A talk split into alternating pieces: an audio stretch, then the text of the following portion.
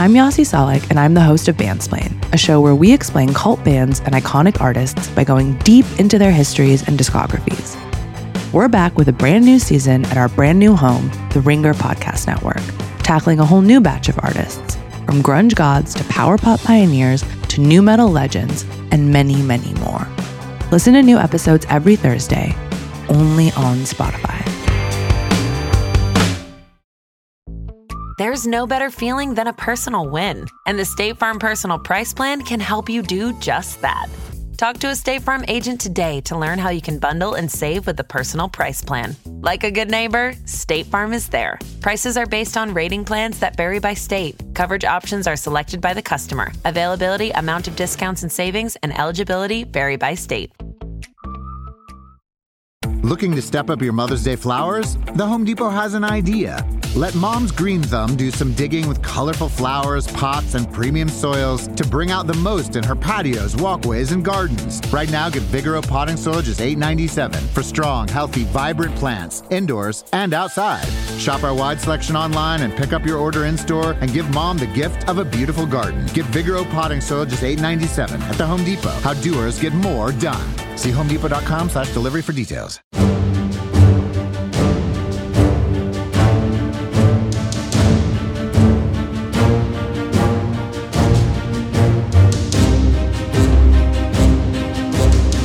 Hello, and welcome to Talk the Thrones. My name is Chris Ryan, and I am an editor at TheRinger.com. Joining me, as always, is Ringer senior staff writer Joanna Robinson and a woman who has never lost an eye over dragon ownership, although the night is young. Yes. It's Mallory Rubin. What's up? Oh, Chris. So many dragons to talk to There's a lot of today. dragons, and they were all so distinct Can't from one another. That was the thing. And the thing is, is if you're going to shoot dragons, I like shooting them at dusk, you know, because I think day day for night is the Yeah, ideal time. it- it's Yeah. just like who needs distinction between like you know scales and and colors or whatever. Let's just go with it. I got it. Uh, we are talking about the seventh episode of the first season of House of the Dragon. The episode was called Driftmark, although I think One Wedding and a Funeral is a more appropriate title. It was directed by your boy Miguel Sapochnik. And it featured uh, a aforementioned wedding and aforementioned funeral, a knife fight, some incest. Joanna, what will you remember from this episode? it has to be the princess and the queen and only one knife between their faces. Uh, that moment was incredible. And what was incredible about it is that I've seen it one million times in the trailers Yeah. and it was still extremely potent for me. So, you know, with apologies to Vhagar and sex on the beach, it's uh it's the the knife fight for sure. Don't worry, I got you covered on the Sex on the Beach front and the Vhagar front because, in addition to your pick, those were my favorite parts of the episode. This one was full in general of a lot of shots and lines and moments that we had seen teased in the trailer. So it was really thrilling to to see that come fully to life. Mal, I had this vision of you like you're in SEAL Team Six with night vision on, watching that sex scene, like just like just so you could get all the like the contrast down.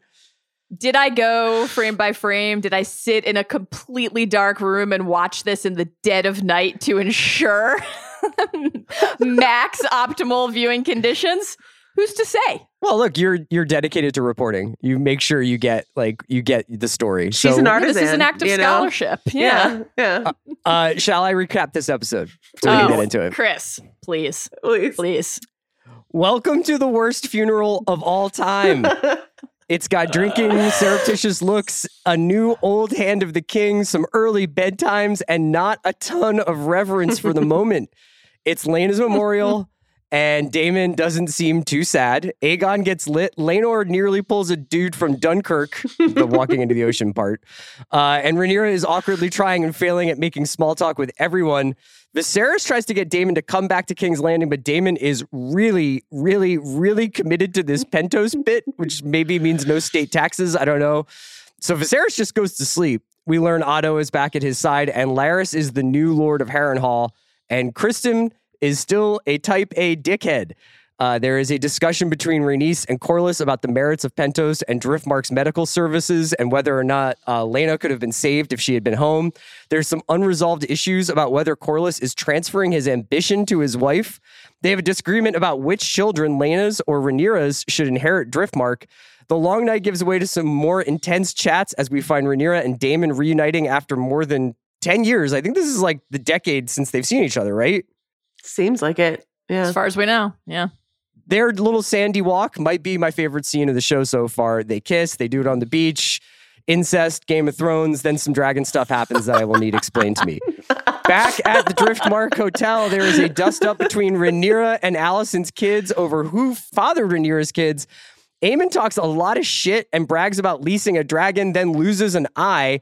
Everyone is in a tizzy, most of all Alicent, who demands some Hammurabi justice she grabs a knife and goes after Rhaenyra, cutting her arm but exposing herself. Ooh. Viserys rules that the night has gone on long enough and everyone goes back to their chambers to get sewn up and stew in their own emotions. Despite, despite Laenor's recommitment to his familial duties, Rhaenyra decides that she is best matched to her uncle, Daemon, and she quickly talks him into quote unquote murdering her husband not that that's a direct quote. I'm just putting air quotes around that, which he subcontracts to said lo- husband's lover, who stages a rather implausible sword fight. A body believed to be Laenor's is found in the fireplace, understandably upsetting Rhaenys and Corlys. Rhaenyra gets married to Daemon, but wait, who is that with the fresh haircut taking a kayak for two out of Driftmark? It's Laenor and Qarl, those crazy kids. Will wonders never cease? Mm. What an episode. Great work. Lot Chris. going on. And Joe, I wanted to start here. Yeah. Let's start with this this this knife fight between Alicent and Rhaenyra, 10 years in the making, if not more. Here's my read on this, and you tell me tell me where I'm at where I'm at with this. Yeah.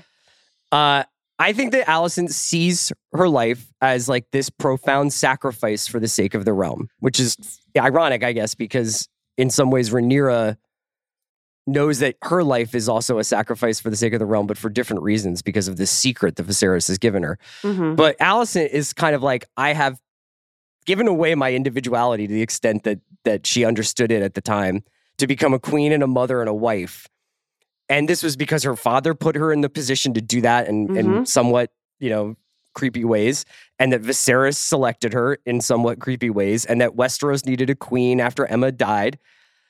And in Alicent's view, Rhaenyra has basically led a life of following her fancy from Daemon to Criston to Laenor to Harwin to Daemon again, and her children are lit- illegitimate and pose like a a mortal threat to her own children. So in that sense, I can kind of get where where the switchblade came out. Yeah. No, I think that's that's a perfect read, I think. And uh, her speech that she gives there, because we had heard that line, where is duty, where is sacrifice, so many times in the trailer. But what she says before that, what have I done but what was expected of me forever, upholding the kingdom, the family, the law, while you flout all and do what you please. I think that's what she said. I didn't have closed captionings. Uh, where is sacrifice? Where is duty? It's trampled under your pretty feet again. And I think we're going to talk about that knife in a second, but I think her saying, Where is duty? And Rhaenyra can see her duty out of the corner of her eye in the shape of that knife, like reflected in the fireplace. Um, there's just this wide gulf of a secret between these women. Like, Alicent cannot know what has been weighing on Rhaenyra. We hear her unburden herself to Daemon a bit when she talks about ever since she was made the heir, the pressure that she's felt, all of that. But Alicent doesn't see that. Alicent can't know the full breadth of it. Daemon doesn't even know the full breadth of it, as far as we know. He doesn't know about the prophecy. And so I was rewatching interviews that Emma D'Arcy and Olivia, Olivia Cooke gave before the series started.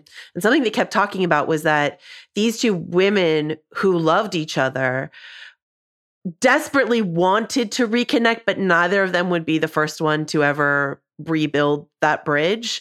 And so I was trying to read that, even though I kind of felt like Rhaenyra did last week, but I was trying to read that out of that knife confrontation of like these women desperately want to connect, but there's so much in the way and there's so much space between them at this point that it feels almost possible. And there's all the all the men in the room also who, as you pointed out, Chris, have been responsible for driving Yeah. this wedge between them. So this Mal, I remember when we used to do Talk the Thrones about the original series, and sometimes I would butt my head up against occasionally what was on screen versus what was obviously in a text of some kind. And I think if I had an issue over the last couple of episodes, even though I've enjoyed myself and especially enjoyed Emma D'Arcy and Olivia Cooke, it's like there's this 10 year time gap that we didn't get to see any of.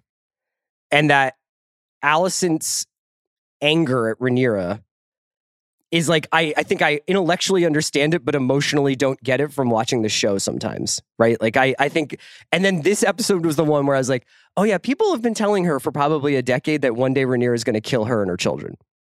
To solidify I mean, her, her, claim her to the- dad definitely has been Yeah. telling her that. Yeah. S- so that And that she's now telling her own kids that. Yeah. Yes, and she's now like, I mean, I mean, she's paranoid. She might be right. She might be paranoid, but like, I, what, did you make of that fight, and what did you make of their their conflict in general in this episode?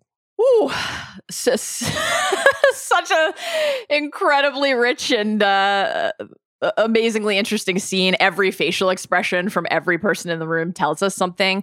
I think that what Joe said is is exactly right and crucial. You know, Alicent might as well be a member of House Tully here, espousing family duty honor as these sacred principles.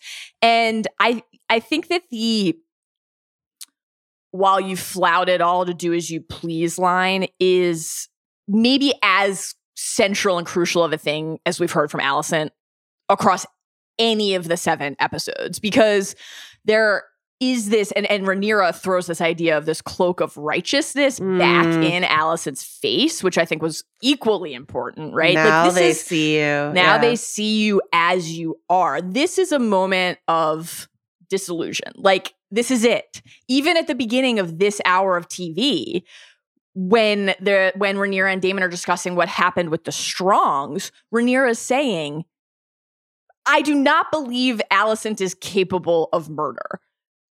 Later that day, Alicent demands a child's eye as retribution, it was impossible not to think back to one of our earliest, most intense Game of Thrones experiences the showdown at the end of the crossroads with Cersei and King Robert and Ned and Joffrey and Arya and Sansa and Nymeria and Lady when Cersei said, And what of the direwolf? What of the beast that savaged your son? And then later we have another wolf. Like this thirst for justice and vengeance at all costs. But the thing that we needed from Alicent here was that humanity, that vulnerability. So when she says this this thing to Rhaenyra about how Rhaenyra gets to do whatever she wants, and Alicent is on the one hand espousing duty as this sacred, precious thing, it is at the heart of her crusade and her quest, maintaining it, nurturing it, bringing other people inside of her version of it. But it is also something that she deeply resents, that she has had to live her life inside of it. And so if you look at the conversation later, after the knife fight between Alicent and Otto, there's this incredibly strange mix of emotions and competing instincts. Where on the one hand, he's almost looking at her for the first time as a true partner. Yeah, Yeah. But A he's play- also a sa- player. uh, right, a player in the game. But he's also still using her as a pawn. Now go to him. And she has been caught inside of this. And this, again, is why we needed those first five episodes to understand what Alicent means when she's saying sacrifice, because otherwise, all there is is, is villainy. You have to have that heart. I think Chris, like when you're saying like you're missing, maybe feeling like you're missing an evolution of a character over those 10 years. I can I can sympathize with that. I do think every time we saw Alicent bouncing an enormous child on her hip, like you just saw the tension being stretched in her yeah. until it snapped, you know, where it's just sort of like she just felt like buried under her, her literal husband. That scene that we all recoiled from, you know, like it's just been piling on top of her, on top of her, on top of her, um, until this break here. Yeah, So- I think that this is a in some ways like this show asks different things of the viewers than Game of Thrones did. Like I find myself in my head trying to like kind of orient myself towards like who am I rooting for in this in this in this like argument between Alicent and Rhaenyra and I I don't I guess I like Rhaenyra more just because like she has more fun shit happening and Alicent's more like I'm stuck in here with Larys, Criston, and my dad. Like it's like I, I enjoy Rhaenyra's sort of storyline more. But to me, Rhaenyra was like, "You married my dad. That was pretty weird. I I'm gonna take a chill from our friendship for a while." then Alicent has this idea that Rhaenyra, who's been, you know, they, they both had things happen to them that they didn't quite expect. Rhaenyra didn't expect to be named the heir to the throne, and Alicent didn't be expect to be selected to be Viserys's new wife. And then I guess I'm I, I keep saying to myself, like, what did Rhaenyra do to her that's so bad? You know, like aside from living her life and and and doing the best she can under the circumstances with a husband who doesn't want to like go to bed with her and her heart with other people. But I I don't know. It's just there there's a little bit of like I'm trying trying to like find my way here. I think the aspect of like jealousy and resentment is in the mix. Just sort of like exactly what Mal was saying. Well, you flout all and do what you please, trampled under your pretty feet. Like you just get to do whatever you want. And it is burning me up inside that I have to fuck your decaying dad constantly instead, you know? And so I think and I say that, I say jealousy with a lot of empathy for Alicent. Cause, like, you know, I think we've all experienced that where you're just like, you feel such resentment towards someone and you, you almost know it's irrational, but you're like, but I can't, I can't not feel this. So, yeah. And I think there's also this element with Alicent in this, in this episode in particular of like, well, what was that for then? right? Why did I do everything that was expected of me? Why did I have to uh, prioritize duty and my family and this quest above all if it was going to cost me if it was going to cost me things I hold sacred and not gain me what it was supposed to. Her children are not, Aegon is not currently the heir. One. We hear her express to. I wish Otto he was end, though. What I a- know. what- And another Love just that guy. Love him. Showing from Aegon, we could do the whole pod on that. We hear her express. Uh, if we go back a week to that that really great small council sequence again, remember that? Of course, when Lionel said, "Yeah, I'll look into what Rhaenyra is asking me to look into," and there's a moment where Alicent voices in this episode, like Viserys will always choose her, will always side with her. So if you're you're not even gaining that loyalty, and then that gets back to what Alicent voiced in another moment of real vulnerability and humanity to Larys at the end of last episode that set into course numerous horrific events that are then bearing out across this episode. Like, is there no one who will choose me? Now, of course, that is not an accurate reflection of her circumstances, as we talked about last week. There is an element of irrationality at play there, but there is also this through line of loneliness and feeling this real need to foster meaningful relationships that are eluding her, are eluding everybody. That's top of mind for everyone across this episode. And so, what what do you what do you unearth in your pursuit of that? And like we got the payoff right away when in this episode uh, for what Alicent had said last week to Larys about Otto. Like he'd be he'd be partial to me, right? And even Otto has a moment during the dagger Where he's like, put the knife down. Put it down. Alicent. but then he goes to her later. And where is he in that whole scene? Standing next to the driftwood throne, positioned right in, in arm's reach of, of a, a symbol of power, as always, while Viserys is on his cane in front of it, limping around, yelling at people who won't listen to him. But Otto has o- eyes only for Daemon in that scene, which I thought Oh was my God. hilarious.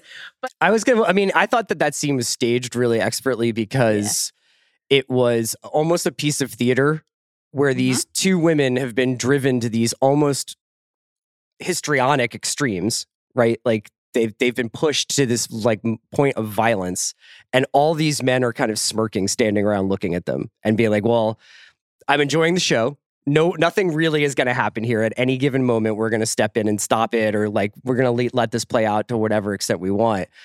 And the even the the choreography of Criston start like first of all, Criston definitely egging it on a little bit, and Criston stepping in, and then Daemon stepping in, and then you know everybody kind of like cutting each other off at various points, and who's interested in what, and then of course how we end it with Rhaenyra and Daemon with Corlys and Rhaenys on one side, and then the Hightower kind of Criston Viserys side.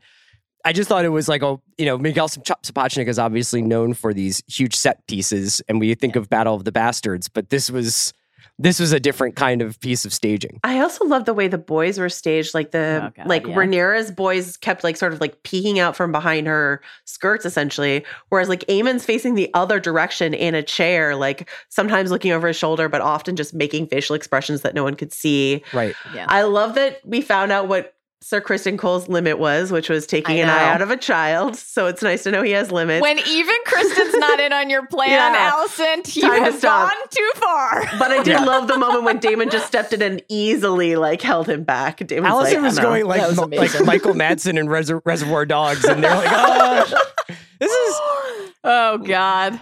I love it.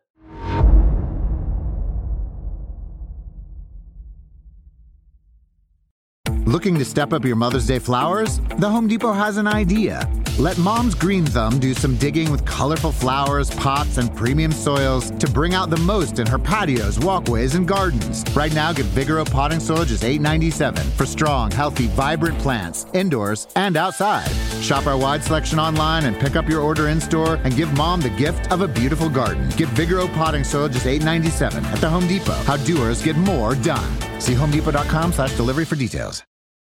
Want to be more active this summer? Sierra helps you save on everything from swimsuits to stand up paddleboards, tennis rackets to fishing tackle. And if that doesn't float your boat, we also have pool floats. Sierra, let's get moving to your local store, like now. Go! When you need mealtime inspiration, it's worth shopping Kroger, where you'll find over 30,000 mouthwatering choices that excite your inner foodie. And no matter what tasty choice you make, you'll enjoy our everyday low prices, plus extra ways to save, like digital coupons worth over $600 each week. You can also save up to $1 off per gallon at the pump with fuel points. More savings and more inspiring flavors make shopping Kroger worth it every time. Kroger, fresh for everyone. Fuel restrictions apply. Aemond has come up. Aemond uh, goes through somewhat of a, a transformation in this episode, both uh, facially, but in terms of pet ownership. Mallory, this great, you know, sex scene between uncle and niece is happening on the beach. We all feel great about our choices that we're watching this on Sunday night. And I do. Yeah. I thought for a second, I was like, oh, Aemond's going to spot them and this is going to be controversial. Uh, turns out that's not controversial. You just, just, a have tender, to, tender Yeah, love right. scene. Yeah. Just, you just got to put some some face makeup on and it, it gets consecrated. But the big deal is that Aemond finds a dragon, uh, which he's had some issues with in the past of like figuring out which dragon is his or whether or not he's got the the special sauce. And uh, he essentially takes Vhagar, who was what bequeathed to Laena's daughter. Not officially. No. I mean, yes, he takes Vhagar, but the the second part about about bequeath to to Rain, to Rhaena is is not accurate. Rhaena would have to claim Vhagar, Okay. which Yeah. is what So, says I guess- in, response. Yeah. explain the significance of this to me as if I want to. I want. I I think I'm better than a third grader, but like if I was a, if I was like a high school kid who really liked sports and didn't really read that much. I mean, dragon riding's a sport, so I I, I got you. Come on in, come on into this ring of fire. Whew, there's a lot here. There's a lot here. In terms of the significance, I think we can actually start at the end and then kind of zip back. Otto, to his credit, sums it up as well as anyone when he says to Alicent, on the heels, remember, of Alicent saying last week to Aemond, your obsession with those beasts goes beyond understanding. And we were like, boy, there's a, a missing level of awareness here of how significant these dragons are for House Targaryen. Otto says here, what that rogue Aemond has done in winning Vhagar to our side. The boy was right. It's worth a thousand times the price he paid. It- we cannot overstate the magnitude of this. S- sincerely. now there's a side. Now that now we're talking sides. Like Viserys is like we're a family. We're a family. We're not a family. We have sides. Yeah, and Otto's like, we've never been. It's always been two sides. Yeah.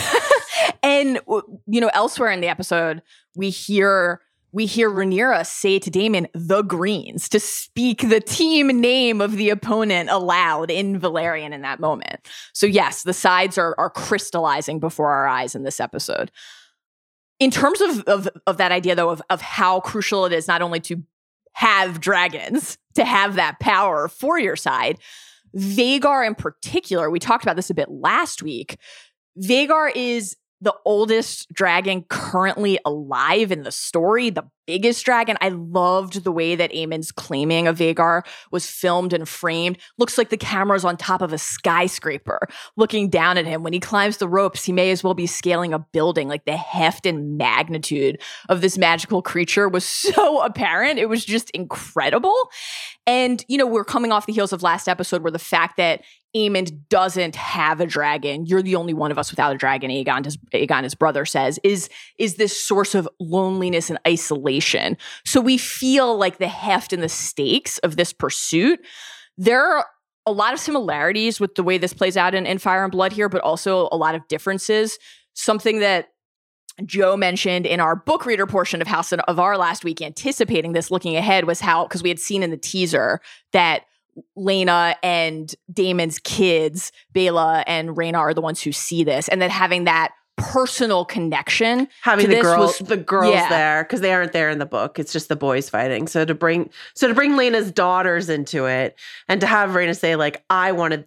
I was going to claim the dragon. Like, right. it's my mom's dragon. And right. for Aemond exactly. to just not give a single shit at the funeral for her mom is a whole extra level of nastiness. Just very messy and intense all around.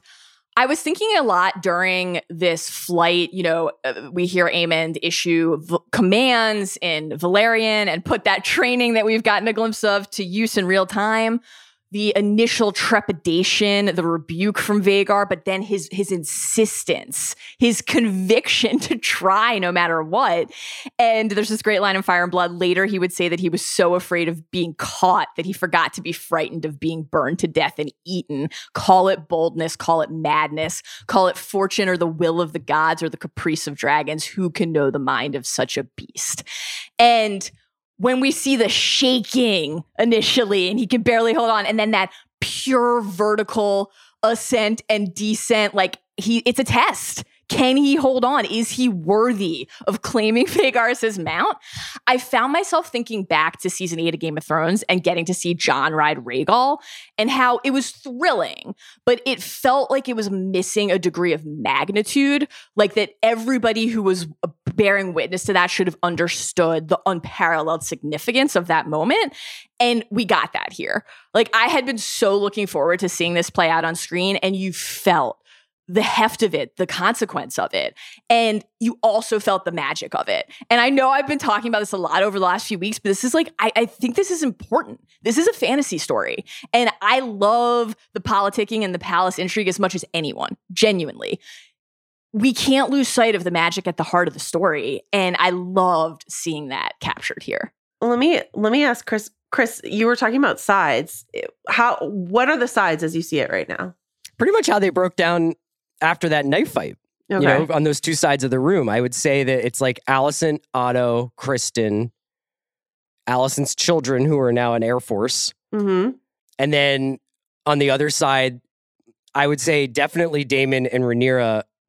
And I wonder whether Corlys and Rhaenys are kind of like in kind of in between, right? Like Corlys has obviously made entreaties to Daemon in the past, but has also been loyal to Viserys in the past. I've obviously Rhaenys is like I, I like the entire pursuit of this power is what has destroyed my family and killed my children. So if you think that like this is fun for me, you're wrong. I, I definitely felt like that that was sort of what was going on. You know, I, Joe, I wanted to ask you. I thought Mal and Mal very articulately and wonderfully explained the dragon part about it. This was a very cool episode as like far as that performance by the kid who's playing Aemond. I'm sorry I don't have it in front of me, but like him staring into the fire pit briefly and like almost showing empathy for the yeah, other kids around. So close. And then the transformation that he goes through with the like shout out to that makeup department because immediately but immediately you're like yeah. he's like lost all innocence and he is like this was a fair trade. Yes. He's called Aemond One Eye in the book from now on. I, I, yeah, I, I, thought that kid was incredible. I think I think all the kids are really good, but I think the Ty Tennant and, and Leo Ashton are, are just above and beyond. And when you think about all those moments, those uh, like, okay, first of all, this wake for Lena looked like every pre wedding cocktail hour I've ever been to in my life. Like it's always on hanging a, in a courtyard. always on a terrace. There's Darting weird little groups of people who don't know each other. One guy's standing in the ocean for some reason. Yeah, you know, he's and it's already just like, hammered. The Yeah. party's already started down there, and you're just sort of like He it's forgot to eat. But he's just tanked. You know, like, is he gonna make it through the ceremony? Who I hate the cocktail hour. I think that's the most awkward part of a wedding. But anyway, the um the the tension between so many of these people because I think you draw the line pretty correctly, but one dynamic that I thought was super interesting in this episode was between Rhaenys and Rhaenyra, where Rhaenys is just icing Rhaenyra and icing Jace out. You know, she goes over and she comforts the girls, and she is like nothing for Jace in that moment. Um, and we've been wondering, like, how would Corlys react to these boys? And Corlys is like, "Oh, I see no problem. There's still going to be a like a grandson who's technically mine on the throne. No problem. Then Luke, you're going to inherit Driftmark. No problem. You know." And uh, Mallory, I hope you really enjoyed Luke's Luke's. I don't want it. I hope that was just for you. Channeling Jon Snow Yeah. in full. I don't Yeah. want I it. don't I was waiting it. for Luke to say he'd looked into the Night King's eyes.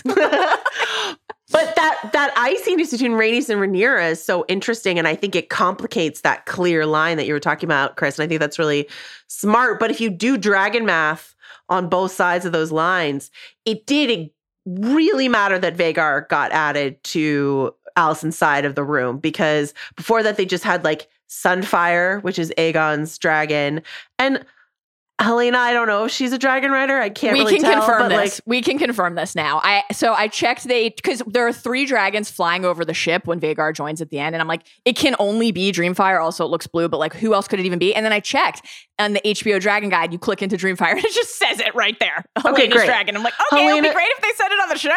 Okay, but Helaena has a dragon, but does she seem really like she's interested in dragon riding? No, she wasn't cares even about- going to training. She wants her rings on bugs. bugs. Cares about her bugs. So like Alicent's side was really lacking, whereas like Syrax and Caraxes and all those others are on the other side of the room. So getting Vhagar is just like going somewhere towards tipping the dragon scales for them. Remind me who between Aegon and Aemond were, was like, which one of them was like, I maybe I'll marry my sister and keep the bloodline pure? Was that Aegon? It's Aegon. Well, Aegon was like chafing against it. He's like, Oh, I yeah, can't. he's so just this, like- I guess this happened off screen that Aegon and Helaena are betrothed. And Aegon's like, Ugh, she's a weird bug girl. I do not want to marry her. I want to fuck like any other serving girl. But we I do both not. like really long legs And she's looking at a spider, and he's like leering and Incredible and then delivery. shouting wench. but I loved it. I loved Aemond's reaction where Aemond's like, it, what Aemond says is what Rhaenyra then does, does with Daemon, where he was like, it will shore up our claim, keep keep the bloodline strong, you know, and Aegon like does his, you know, and Aemond's just like, ugh, Aegon, you know. So the fact that he's like, my brother sucks, my sister's weird, maybe I'll go bond with my nephews. Nope, that's not working out for me either. So um dragon friend it is, you know, is sort of his journey through this episode, I think. It was fascinating to see Aemond's response to Aegon there because, like, I think, Joe, one of the things we've had a lot of fun tracking is who seems to take being a Targaryen seriously? Who seems to take that tie to old Valyria seriously? That is obviously very central to everything we'll talk about with Daemon and Rhaenyra in a few minutes, but you really felt that from Aemond across this episode. The other thing I just quickly wanted to say about Helaena, because this was something we couldn't say last week, but now we can because we've seen what happened with Aemond. We've seen him lose the eye. It seems that they are establishing Helaena on the show as a dreamer, as a child who is just spouting prophecy casually in the courtyard while playing with spiders. Last week, when Alicent said to Aemond, You will have a dragon one day, I know it. Helaena said he'll have to close an eye. Now, this was something we talked about in our book reader section. yeah, the book readers oh are like God. losing their shit. Right. She must be a dreamer. So, uh, and then she has this thing here. And I, again, we don't have subtitles on the screener, so I don't know if I got this exactly right, but sh- I think she's saying, hand turns loom, spool of green, spool of black, dragons of flesh, weaving dragons of thread. So that's interesting. And more broadly, given Viserys's obsession with dragon dreams, I'm really hoping we get to see them interact and like talk about this and what he thinks of having a child who is a dreamer. I really hope that becomes part of the story. Can I ask? I, I want to do a quick thing about the the Viserys being obsessed with dragon dreams, but also knowing about this basically this prophecy about the future of this world and why Rhaenyra needs to know this and what Rhaenyra needs to do. The significance of Alicent using that dagger, because I assume that's the same Yeah. dagger, right? Oh yeah. I guess I'm curious whether or not there is an implication that Rhaenyra is almost trolling Alicent because she's like, now they see you as who, who you really are. To, to, to- to some extent, Alicent is trying to shore up her family, but Rhaenyra is Rhaenyra starting to act knowing what the possible future of the realm is and knowing that like the long winter could come and knowing that if it does, she's supposed to be the person who defends the world against this evil? Or is it still like pretty we're we're still talking about like family politics and like like family pr- security. Does that make sense what I'm asking? Mhm. Well, I think Yeah. I think you can't look at Viserys, who is like essentially dropping body parts by the minute and like confusing Oh his God. alive wife for his dead wife and stuff like that, and not feel as Rhaenyra that like my time's almost here, like it's it's coming soon, that this is all going to be on me, and like as each Targaryen monarch goes through learning about this dream, this prophecy, you know, they'll an heir will learn about it and say, well, maybe it's my dad. Oh no, shit, it's me. Like that's got to be the sort of uh, journey that you go through learning about this prophecy. And so Rhaenyra, that has to be hanging on Rhaenyra. And so uh, what I think is really wild, the moment where she's talking to Daemon and the show, as uh, Mallory said, like is trying to fool us for five minutes into thinking that Rhaenyra could kill Laenor, who seems very nice.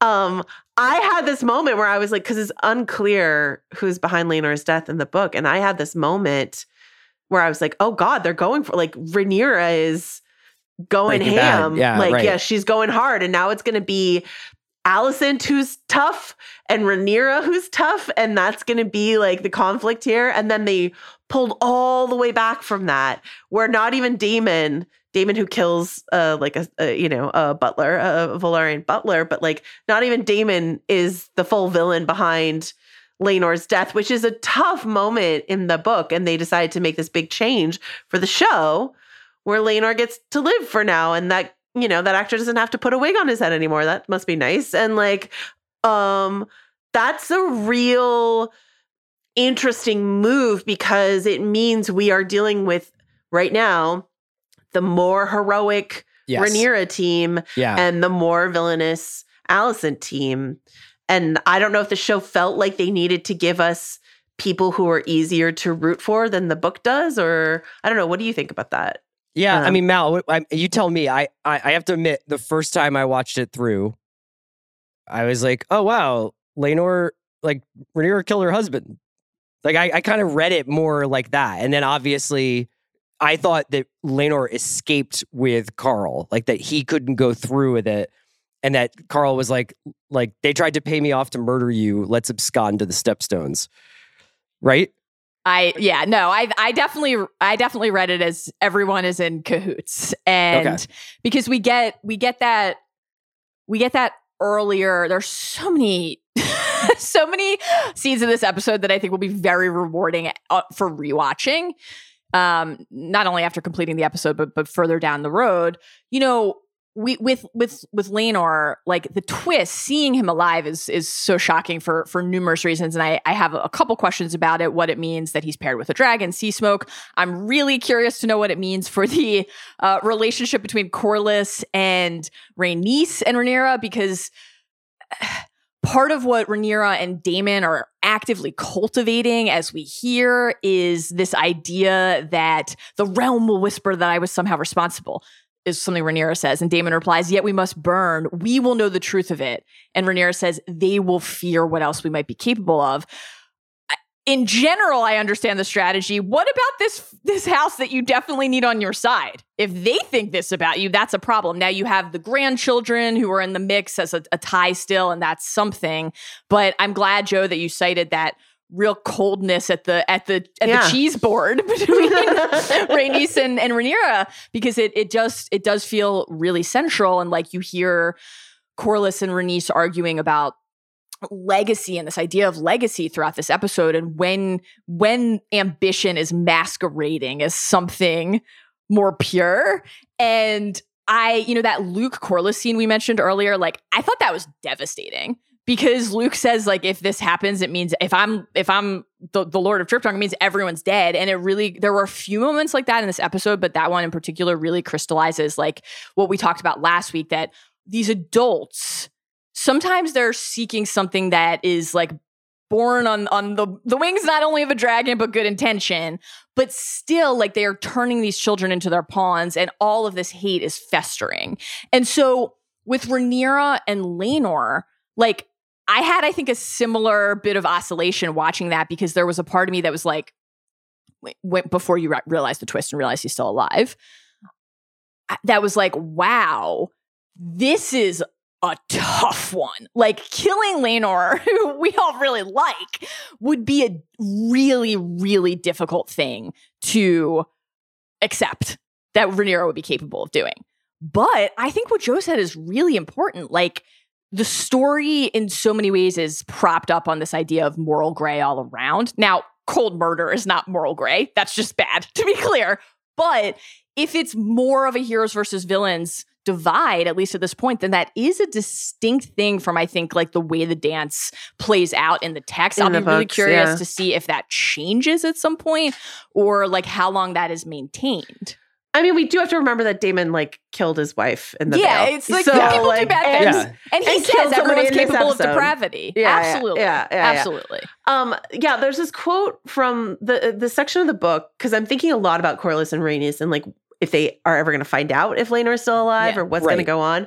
But basically, like their daughter dies, because they, they didn't go to the wedding. You know, presumably that happened on their shores, and they were like, you know what, we're we're we're I just. think that's Dragonstone because of oh, all. It? Uh, uh, it's yeah, Dragonstone yeah. in the book, but also all the smoke. I think is coming from the the Dragon uh, the volcano. Okay, I thought that might have been like a marine layer. You know. But the the section of the book says, "For this was to be a year when many of the long simmering tensions and jealousies that had plagued the Seven Kingdoms finally came to a boil." A year when many and more would have reasons to wail and grieve and rend their garments, though none more than the sea snake, Lord Corlys Velaryon, and his noble wife, Prince Rhaenys, Princess Rhaenys, she who might have been queen. So, like, this is an like they lost two of their children, rapid yeah, succession. Terrible. How is this going to play out for them. And there's a, a division in their marriage currently right. where Rhaenys is like, I'm not down with these white kids who are not my grandchildren as far as I'm concerned. Give give give the give Driftmark to our granddaughter. Like right. do that. And Corlys is like, oh. big moment there for Mr. Feminist. yeah. well, I think that what's his distinction that he's just like history doesn't remain remember bloodlines, or remember names, or what does he say? That's yeah, like, history history doesn't remember blood, remembers names, and he says, "What is this brief mortal life if not the pursuit of legacy?" Obviously, an incredible whiff of the Tywin Lannister legacy energy there. I, I uh, that was a great conversation between Corlys and Rhaenys because like they are both Rhaenys, there's something about what she's saying. Let's pass Driftmark through Laena's line. That's lovely, right? You're telling me that I was robbed of the crown and it's wrong. Here's a chance to do this inside of your own household. Let's pass it down through our daughter to her daughters. But she, eh, there's all of this like mixed tension because what what is Rhaenys doing? And Corlys does say you you'd have have me cast an even darker shadow over those boys and their ideas. Like it's unambiguous what the takeaway from that would be. Not only what that would mean for Luke, you know, basically being disinherited from the the line of of the Lord of the Tides, but what the impact would be on Jace there, because that shadow would extend, and so it's a what she's suggesting is a threat to Corlys's core ambition of that proximity to the Iron Throne, and I think like to to get back to what you asked 10 minutes ago, Chris, that I never answered, Laenor and whether we think they're in cahoots. Like, I think that I think that that conversation where Laenor comes back sees what has happened. Hysterical moment where he like is like, "Oh God, is everything okay?" And they cut to, to Luke and Jace. No one has given Luke a cloth for his bleeding head. I know. And Luke, Jason, cloth for his bleeding head, and Luke has just like two socks stuffed up his broken nose. Their faces were that was priceless. And Rhaenyra's being stitched up from the the wound from the dagger. That dagger, the fire, the blood, fire, blood, very present throughout this episode at symbols. But one of the things that Laenor says to to Rhaenyra, he's saying, "I'll be a better husband. I'll be a better father. I'll do all these things that I maybe haven't done a good enough job of doing." And, And, and she's like, it. if you want to know what you can do, it's this, right? that's my assumption is that that's the part of the conversation Right. that that that takes place next. But I think also like he said. We made an arrangement all those years ago to do our duty and yet explore happiness, but there are times when I think these things cannot mutually exist. And so they're basically flipping that for him. Go follow that happiness then instead of the duty. Now, to be clear, there are a lot of trade offs here. He has to leave his family, his life, his name, his dragon. He's doing all that anyway. He just wants to go fight in the stepstones with Qarl. Like he gets he gets some kind of like approximation of his dream anyway. we've seen how unhappy he is. And like he even says, I hate the gods for making me as they did, which is so heart wrenching and devastating to hear in this episode. So, like, he makes a choice, if he makes a choice, if he, if that is in fact how it played out, that Rhaenyra didn't, right? To go across the narrow sea and live a completely different kind of life. And again, it's not without complication or sacrifice, to be clear. But I thought that contrast of how Rhaenyra responded to Criston's very self-interested and personally motivated I hate proposal, that guy. and to everything that plays out here was was notable as well. I also think that, like, uh, to my earlier query about whether or not um, Joffrey's sexuality motivated Criston beating his face off, Criston's like sneering laughter when Alicent like makes some comment about Laenor's sexuality. I think that just like really underlines that for me. I hate that guy. Um, but the um one criticism, a strong criticism I saw levied at Rhaenyra after last week was how could she be so reckless to ha- have only kids with Harwin? Why didn't she try to have kids with Laenor? So we get two scenes in this episode where she says that to Daemon, and then she and Laenor talk about that as well. So Yeah. like, was what she did with Harwin reckless to a certain degree? Yes, but it wasn't that she didn't try to also have Valyrian looking children. Yeah, they know? tried they tried to install that offense. They just Yeah. the, the quarterback couldn't get it. You know, like um I wanted to say because I guess it's kind of weird like when you're talking about a Game of Thrones show, but especially with this one, you get to the point where you're really breaking down the morality of like, did they stage? The, and we kind of just skipped over the part where the the niece marries the uncle, uh, which is like you know Let's talk about it now. I I I I'm- the, I'm in terms for of the characters and in terms of like what's happening, you're just like I- I buy it, and I guess in the world of this show, it works or whatever. It, it what really jumped out at me was the lengths to which Rhaenyra has to go to be with the person she loves, I guess, versus the way the men in this show can just do whatever the fuck they want. You know, like I, I you know that Rhaenyra has to essentially put together uh, an immersive theatrical experience to get divorced or whatever oh from from Laenor. Daemon could just kill his wife. Like he's like this. I, I, you know, people keep nagging me about her. I'm just gonna go show up one day and startle her horse and then finish the job. And you know, even I remember earlier in the season, I think uh, wa- it was it Otto and Viserys or Daemon and Viserys who were basically like, when we were yo- when we were their age, we used to just like screw everything in Daemon sight. says that to Viserys. yeah. and it's Yeah. just Like, like, well, we're- it's we're- different for women. You know what I mean? yeah. And meanwhile, like, so all of these people who are standing watching Rhaenyra and Alicent fight are basically depraved.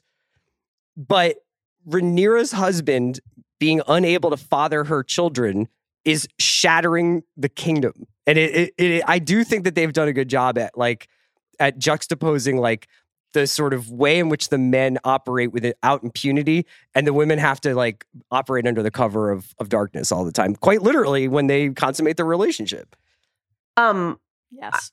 I think that's true. I guess I mean Laenor also had to participate in this immersive theatrical experience in order to be Yes. with the person that he For loves. sure. Um, and I, I think I should just say really quickly because I think that's a really good point. And I think I should just say really quickly because I didn't earlier that the way Laenor's death plays out in the book, it, the the most believable version is that Right. Daemon pays Qarl to kill Laenor. Joe, can you please tell Chris how Qarl is spelled? I just Well, I want you to Chris, blow his I want, mind No. here. I want Chris to guess. Tell him. c-a-r-l that's what i'm going with i think that's Hugh. it's Q Q A R L. okay okay I just saw like some light drain out of Chris's eyes. Um, It's C A R L. That's like, like if I was making a name tag for that guy, I'd be like, here you go, you're Carl.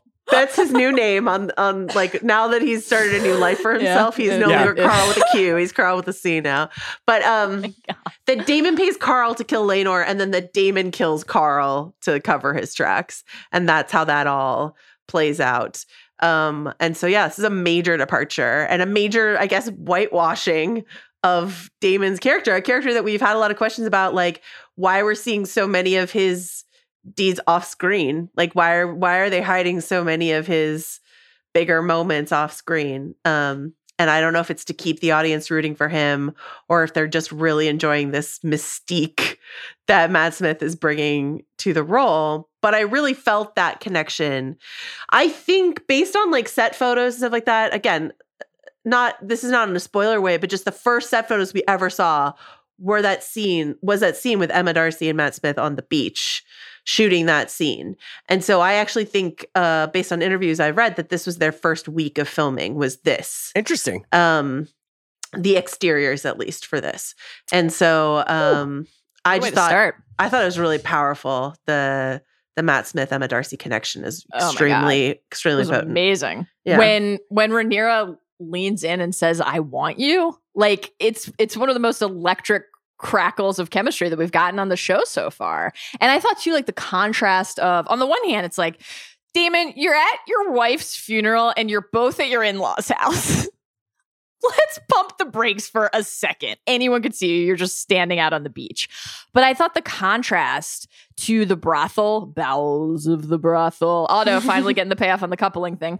The, the contrast to how public and showy that was versus how really like intimate and tender this scene was. Well, yeah. They're I mean, even look at their their wedding itself was like almost uh primordial. Like the the painting of the faces, this very small ceremony. Valyrian, this, Valyrian yeah. rites, the blood binding. Yeah. And uh compare that to the way her wedding was being uh, celebrated to to Laenor. And, and how gaudy and like drunken and and just sort of off the fat of the land that was. This seems like much more elemental and powerful. Uh, I always find it difficult to ask you too about what might happen, you know. uh, but I do kind of want to tease this out a little bit. Am I right to think that based on the limited guest list for Rhaenyra and Daemon's wedding, that this will not be well received? I mean viserys has certainly never wanted this Yes, ever he's right. fought against this from the jump Yeah. couple memorable conversations about why Yeah. Viserys didn't want this to happen. So I, I, I think the private nature of the ceremony, but also the specific Valyrian laden nature of the ceremony is important, clearly. You know, I, I, I think like there's very little about these these Valyrian rituals in the text, but but there is one line from from Fire and Blood. The wedding was this is about other characters earlier in the timeline. The wedding was performed on Dragonstone under the aegis of the Dowager Queen Visenya. As the castle septon refused to officiate, Maegor and his new bride were joined in a Valyrian rite, quote, wed by blood and fire, end quote. Again, this blood and fire, you know, we hear Rhaenyra speak to Damon about this idea the Velaryons are of the sea, but you and I are made of fire. We have always been meant to burn together. And I think there are a lot of things at the heart of their marriage here and this union, this this this coupling at last. There's the shared tragedy. They both talk about how they're in mourning, right? There's sincere love and passion and an attraction and draw to each other that's been there since the beginning. But what else has been there since the beginning? That understanding of an interest in that Targaryen purity. They always speak Valyrian to each other. He gave her the Valyrian steel necklace in the first episode and said, Now you and I both own a small piece of our ancestry. They both ride dragons. Like they both have, have cited Aegon the Conqueror many times, including here. When they're talking about political strength and cementing, and Rhaenyra saying it'll be harder for people to challenge my claim if we're wed, like she's not just thinking about the political ra- reality of the day in the realm right now and how other people might respond to it. Though, of course, that's part of it. Again, she she mentions the Greens here. They are both thinking about what it means to be the House of the Dragon in a way that not as many other characters around them are. And so, I think that can be something we look at too when we track who is aligned. And certainly Viserys is like has always sort of shied away from the dragon rider elemental aspect of being a Targaryen. But like last week, we saw Daemon hold up in a library in Pentos, just like reading old dragon texts. And I feel like he read about this marriage rite in a book in Pentos. and Was like, babe, you know, it'd be really cool. Yeah. Yeah. If we cut our lips open with dragon glass, Daemon has big Civil. War reenactor vibes. yeah, exactly. Uh, I had one more question about whether or not I was reading too. Oh, I, I can, can I say reading too much into it? Because then you're like, well, uh, I I found that the scene of their return from Driftmark between Viserys and Alicent to be noteworthy because he is. I mean, the, Vegas is no longer taking bets on Viserys.